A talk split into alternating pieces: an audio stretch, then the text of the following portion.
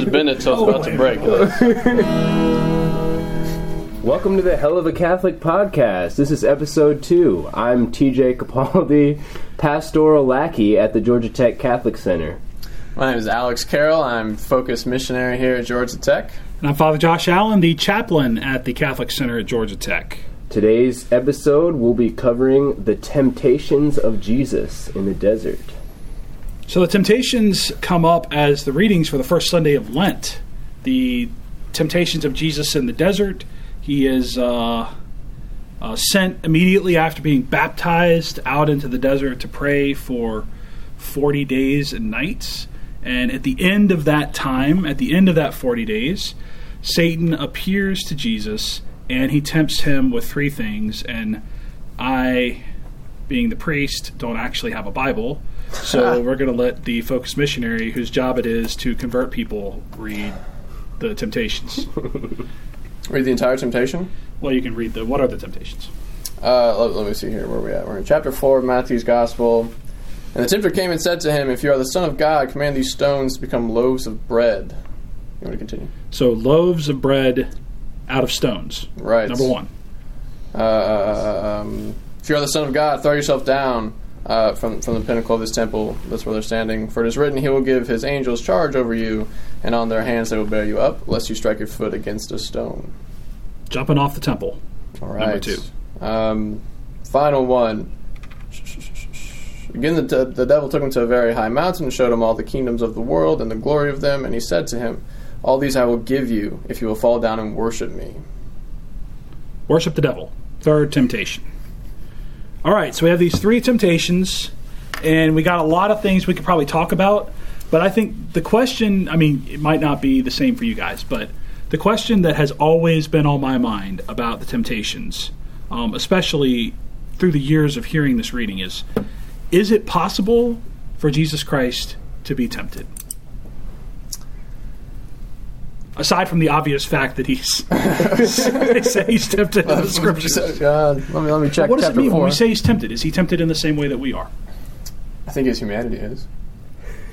You think his humanity is? Yeah. Jesus is truly God and truly man. I don't know if, if God is ever tempted, but I, I sure know I am. But then, isn't one of Jesus' response, "You shall not tempt the Lord your God"? Like, so does that mean that God can be tempted or can't be? Maybe shall not try to tempt the Lord God. I don't know. That's a good question. That's a good question. It's it's a weird question. Um, yeah, uh, there's a lot to, to think about. It, are there uh, one question I would ask that would help to to figure out an answer is are there different is there only like one way of being tempted or are there like maybe like Jesus is tempted in a different way than we are or there's different ways to be tempted and I, I don't know that's but I think that is a that I think that's a useful question. Well, let's let's talk about the part that we know about first, right? So, how are we tempted? What are the kind of things? Please don't be specific. Please don't be specific. How how how is it like? What are what is a temptation for us? Uh, yeah, to, to follow our own will except for, instead of God's. That's that's the main temptation. That's where like temptation like stems from, right? So that's like an example. I guess what I'm looking for is more like what's a definition? What would be the definition of a temptation? Well, there's there's got to be something presented before you, right? Like, Okay. but it it doesn't necessarily Some object or idea. It doesn't have to be like a, yeah a thing. It could be an idea. words. Yeah. it could be ideas um, that uh, is drawing you towards something that is not good, or Can you be tempted to do good things? uh, that's See, it's interesting you say something that's not good. Can we ever be drawn to something that's not good? Mm. yeah, uh, I think in as much as in as much as we are drawn to something, we're drawn to the goodness that we perceive in it. yes, yeah, yeah, Right? yeah. That's a good. Point. So we're always yeah. drawn to things that are good. You got to remember everything that God created, right? In the first uh, uh, chapter of the book of Genesis, everything God created, He saw was good. Yeah. So if we're attracted to something, we're attracted to the goodness that's in it. even something that I would consider to be bad, I'm attracted to the goodness that's in it. So a person who's eating their 75th donut is doing a bad thing, but they're still attracted to the goodness that's in the donut or the goodness of the experience, or they're attracted by something good. They're not attracted by the wickedness of the action of eating 70, the 75th mm-hmm. donut. But the circumstances can be different, or something could be less good for a certain reason, right? So I think the temptation then probably involves something like that. Right? A temptation is to choose a lesser good over a greater good. Right? or Or just, just a distorted good, something that we might perceive to be good, but is in the wrong Or a context. perceived good. Yeah, well all good yeah, I guess that's there's a difference too. There's the good that as it is it is Sure. in itself and there's how we see it, right? That's probably a better way to put it. But I think I think there's it's got to involve something like. I mean, these things that are presented to Jesus, like it's, it's really clear in the first one, right? So you've got the bread that's presented to Jesus, um, or he's hungry to fulfill his hunger. We assume he's hungry if he's been fasting for forty days. It says he's hungry. Like the kind of Yeah. thing. And he one of my- fasted, that's he fasted favorite- 40 days and 40 nights, and afterward, he was hungry. that's one of my favorite verses in all of Scripture, right there. It's, uh, it's a- p- perhaps an understatement. Perhaps. Um, either that or no one else has ever been hungry. Right? We inadequately use the term to, re- to, to reflect if that's hunger, I've never had that. That's right. so, but but he's he's presented with this good thing, right? The option of satisfying his hunger by exercising his power. Like I think we agree that Jesus could turn the stone into bread, yes, right? I mean, he could do that. He's got that power. He did So- a lot of even more crazy things than that. So, Yeah. yeah, Right? I mean, if he could be resurrected from the dead, right? If you can be resurrected from the dead, you can do anything, right? So he could have done it and he chose not to.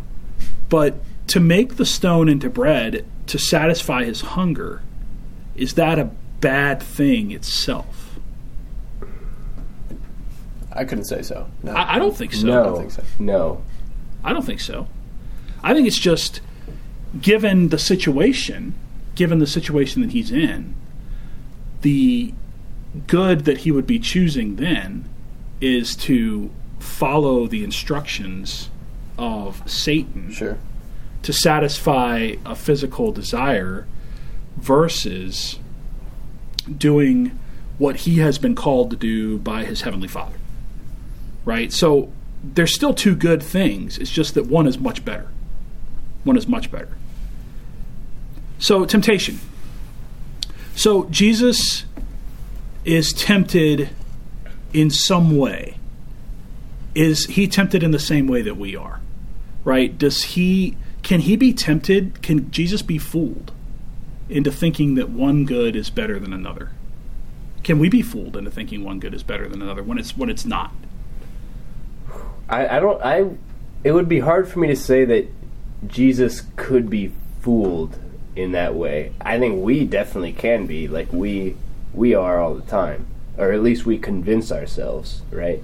Like we might, in like our conscience, like deep in our heart, know like I should actually do this, but you rationalize in your head and say, you know what actually you know it'll be okay because of this like it's not that bad and et cetera et cetera and then you choose the thing that you actually knew wasn't as good that that happens TJ suffers from a plague of vagueness, but so we're going to ask him to be That specific thing. now. Better than this kind of thing. Uh, so try to gonna give give us an example? Try to give us an example Okay. apropos to Georgia Tech. okay so um Studying, that's apropos to yeah all right let's see i haven't studied in a Studies, while since studies? i graduated Studies, uh, studies. a little over two months ago so um That's just Roman. Congratulate you. Want to give them your address so, they can send, so they can send you checks? It's, uh, so so So like pastoral lackey. when yeah it's a week before the test and you kn- you know like you could dedicate an hour tonight to studying um, but you convince yourself or and and you should it would be a good thing right? And then to study maybe another hour the next day for the same test and to continue on in that habit. But you convince yourself that you know going uh, out and hanging out with your friends is better and like you can always just study more later or um, something to that effect where you know you could you choose something else that's not going to help you as much right? And you make an excuse in your head of, of now that's that's not to say that you shouldn't ever like go hang out with your friends instead of studying. That would be silly.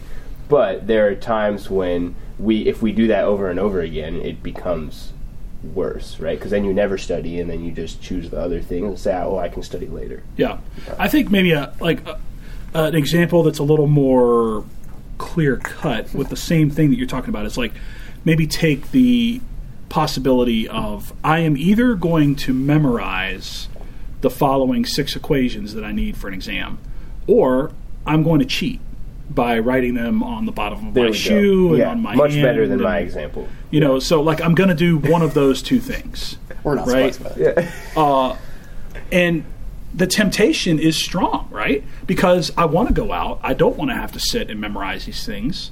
It, I shouldn't have to memorize them anyway, right? Because when I graduate, I can always look them up in a book if I ever need them, which I don't need them because the computer does it all anyway. And you know that your professor and TAs don't really uh, like patrol the classroom very well. Like you could probably get away with it. Like The know. chances of getting caught are almost zero. Yeah. Right? Can you get away with it? That's a that is a temptation because we can start to fool ourselves into not only thinking that we can get away with it, but even to think that we have this like right. We can talk ourselves into thinking that no, no, no, I deserve this, right? I work hard, I do all these things, like I deserve this thing, Maybe and it that happens, to everybody, you, right? but it doesn't happen to me. Of course not. Of course not. It's the same So- thing that happens with with people with food or people with they're going to buy something that they know they ought not to, or or maybe they're going to skip mass and instead go to a concert or whatever it is they're going to do. Like we tend to have we tend to deceive ourselves before we fall into temptation. Okay. So, back to the original can question. can Jesus be tempted though? Like, is the same thing happen to Jesus? Does was Jesus going to deceive himself? No, that would that would like contradict the fact that he's God, right? I think so. Yeah, that sounds pretty. Yeah, I'm gonna. Yes, I'm going to say that contradicts the fact that he's. Well, I mean, I read. I just. I'm saying I read some prayer one time that said like Jesus or to God like who can neither deceive nor be deceived or something like that. So that's what I'm going off of. I don't know. Okay, yeah. I, I think. I mean, I, I think we can say God cannot be deceived. He will not deceive himself. There's no. I mean, He is truth, right? If he's if there's deception in there, then we got like a problem with who He is, and you know, kittens start falling out of the sky. That's not, that would not be good. That would So- be terrible. Gregory the Great, one of the one of the the greats, he said that there are three ways temptation is carried out. One is by suggestion, right? So something is suggested to us either um, by another person or by a circumstance, right? So I walk into the room, I see that there's nobody who is monitoring the test. And so I decide I'm going to use the little piece of paper that I folded up in my pocket with all the equations on it, right? So it's suggested to me by that. He also says that delight can cause temptation. That and that's an internal experience. So suggestion is external. It's like what the world is doing to us, and we're not really a part of that. It's just it's suggested to us by what we see, right? And then there's delight, which is internal. So there's something that I really love, and I see it and I take delight in it, and that can be a temptation for me. So maybe Yeah. I really love scotch, or I really love wine, or, Or I a really meatball. love what's that? Or a meatball. or a meatball, a meatball. Um, and that can be a source of temptation because of the delight that I take in it, right? Yeah. So we can be tempted to drink it to excess or drink it when it's completely inappropriate, you know, at two o'clock in the afternoon or something like that'd that. crazy. Um, and that would be an internal temptation, right? I take delight in something, and so I make a decision to use it out of order. And then the final is consent. So that's like also an internal experience, but now that becomes active, right? So either something has presented it to me by suggestion or by delight, and now the temptation turns into something to which I give consent, right? What so does that mean? That would mean like you said yes to it. I think that's I think he's describing the experience that I was talking about before, how we how we kind of manufacture our own mental understanding of the thing, change it, right? Mm-hmm. So like I deserve this. Like I start giving consent and start kind of Justifying. doing all that justification in my Yeah. mind, right? So I would say um not that Gregory actually says this, but I would say that Jesus could only be tempted by suggestion So external. by suggestion. Yeah, I mean, wha- how, how Satan's not going to be able to get in his mind, right? Can't get in his mind. But what about even external temptations? I Can Jesus be tempted against his will? What against his will. What- Can you what- be tempted against your will? like I don't want to be tempted, but I am anyways. Yeah. Yeah. Yep. Can Jesus? Um. No. No. I don't think so. What do you think, Alex? Fully Well- God, fully man. He, he had all Well, the same emotions. This is that had. complicated. But he's like us in all things but sin. So says the Council of Chalcedon. Well, is And temptation sin? Hebrews. I can read to two. you. Actually, Hebrews does Or not say that. four, It doesn't. Hebrews says, For we have not a high priest who is unable to sympathize with our weaknesses, but one who in every respect has been tempted as we are, yet without sinning. You notice it does not say that he's like us in all things but sin. That phrase comes from the Council of Chalcedon In chapter two, in it says. In your poor translation, My terrible. we've already talked about that. Wait, this is not even. Oh, 18. Wait, is this even. Oh, this isn't even Hebrews. Sorry, I'm way off. Yeah, base. so we're gonna leave TJ over and whatever else he's doing. So, so yeah, so he's like us in all things except sin. That's fine, but is it poss- Isn't temptation that internal temptation only possible because of sin? External temptation, sure, like Adam and Eve, externally tempted. But internal temptation comes from our concupiscence, essentially. That Jesus wasn't born with. I don't know. What do you think? I think it's an interesting idea. I don't think Jesus will be internally tempted. You agree with Thomas Aquinas. Of course I do. Now, there's listen. There's lots of people who disagree with Thomas on this, but Thomas said that Jesus could only be tempted if he consented to be tempted, right? If he voluntarily underwent temptation, just like he could only die if he voluntarily underwent death, right? Right, and he did. Exactly, And- right? I lay down my life; no one takes it from me. I lay it down freely. Sure. And he was But he was, tempted. he was tempted not to, though. From was This- that, is that external? Oh wait, wait. Here's an interesting question. What What does the scripture say, Alex, at the beginning? Um, like when it says that he went into the desert. What does it say? Said then Jesus was led up by the Spirit into the wilderness to be tempted by the devil. That's pretty interesting, right? The the spirit led him to be tempted. That's what the scripture says. So, I mean, I think that kind of fits with what we're saying. It right? can't happen against his will, right? Right. I mean, it's like it's at least God's will, right? It might not have been his human will. Okay, but in the But it's Garden at of Gethsemane, and he, he's tempted. He wants this cup to pass from him. He's tempted not to go through with this, right? So is that internal or external temptation? Well, what does he say? He says, "If this cup can pass from me, in the garden. um, yeah, he says, uh, "Let not my will, like, please Then, take yeah, the cup, then- but then if not, let it be done- not my will, but your will be done." He yeah, says to the yeah, Father. exactly." So he's expressing, I think, in his human nature, this desire not to die, right? Hmm. But also complete abandonment to the will of God, Right. right? I don't even know. I don't know if Is that that's considered temptation, temptation. or is that just a desire? I don't know if that's temptation or if that's just that might be something else because temptation we tend to think there's another thing involved in temptation right there's either like the devil who's putting an idea in our mind or something in front of us mm-hmm. or he or or there's something that i'm looking at that i want really badly you know i see a watch in the window and i think i want a new watch right but i don't need a new watch and i certainly don't need to you know not pay my rent so i can buy a new watch right or with a car whatever temptation seems to involve another thing, right? Or at least an idea. And I don't know. I know he was in agony, but we don't call it the temptation in the garden. Sure. We call it the agony in the garden. Right. And it's interesting. I'm not sure it's the same thing, although I, have, I haven't really ever thought about that. There's a similar example in the gospel when um, Peter is asking Jesus not to go through this whole thing after he's revealed that he has to die, and he says, "Get behind me, Satan," which sort of harkens back to what we're talking about now. Um, would that be considered a temptation from Peter? I don't know. Which again is an external temptation, not something coming from Jesus within. Um, but again, he kind of shuts down temptation there.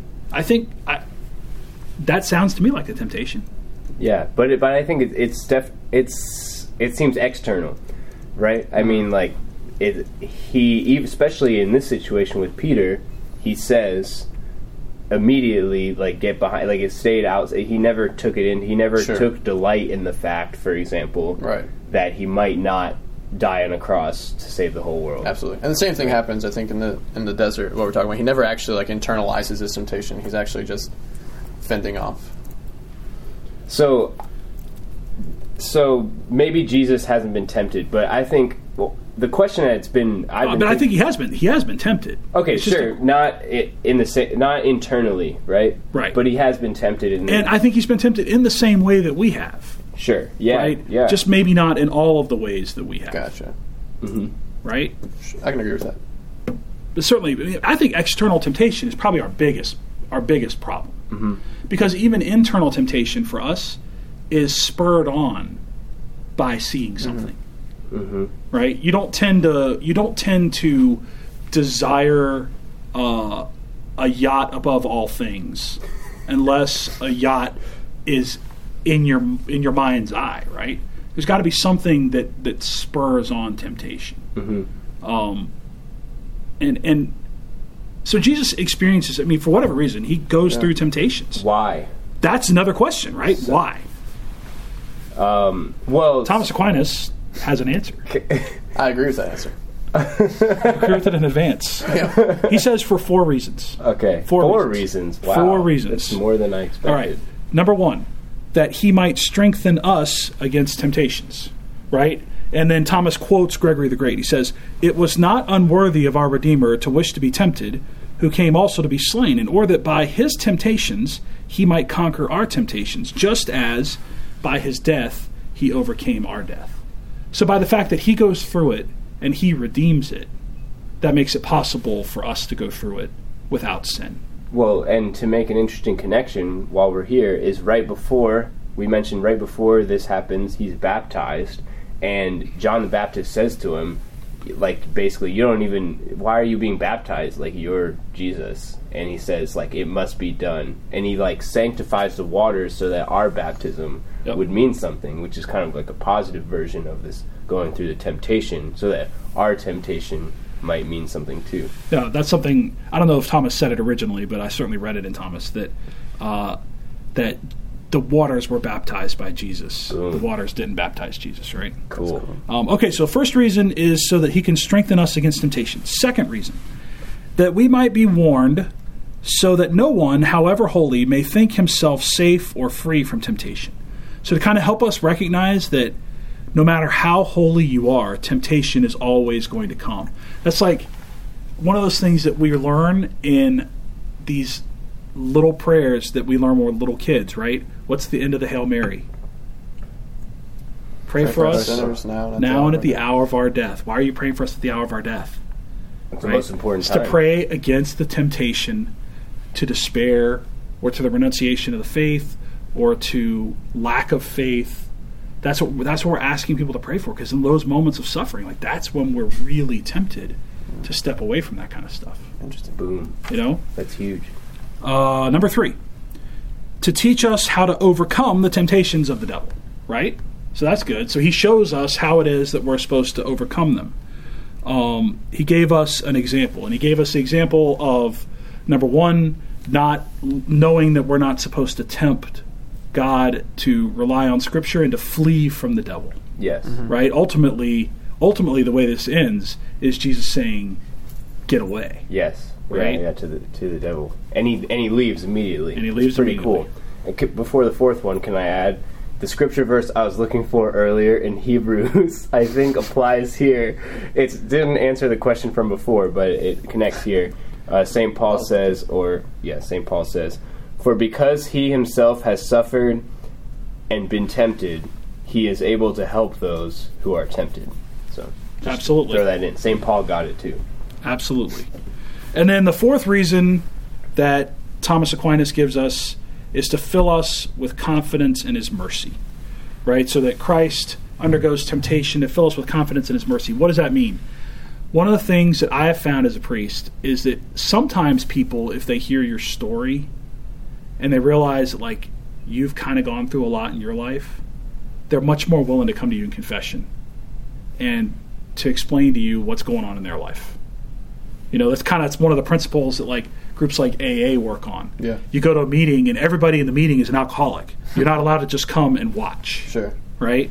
Everybody in the meeting's an alcoholic, and everybody there, it's like these guys have all been through what I've been through, and so it helps them to open up. We see Christ has been through something that we've been through. It can help us to open up. So, I think that's uh, all we have today for temptations. Uh, we could, you know, say a lot more, or maybe they could say a lot more. I think I've probably said more than I ought to. Uh, but this is uh, the Georgia Tech Catholic Center and our Hell of a Catholic podcast. And uh, thank you for joining us. If you have any questions or comments, or if you would have a topic you'd like for us to discuss on the podcast, shoot us an email at podcast at gtcatholic.org. God bless you.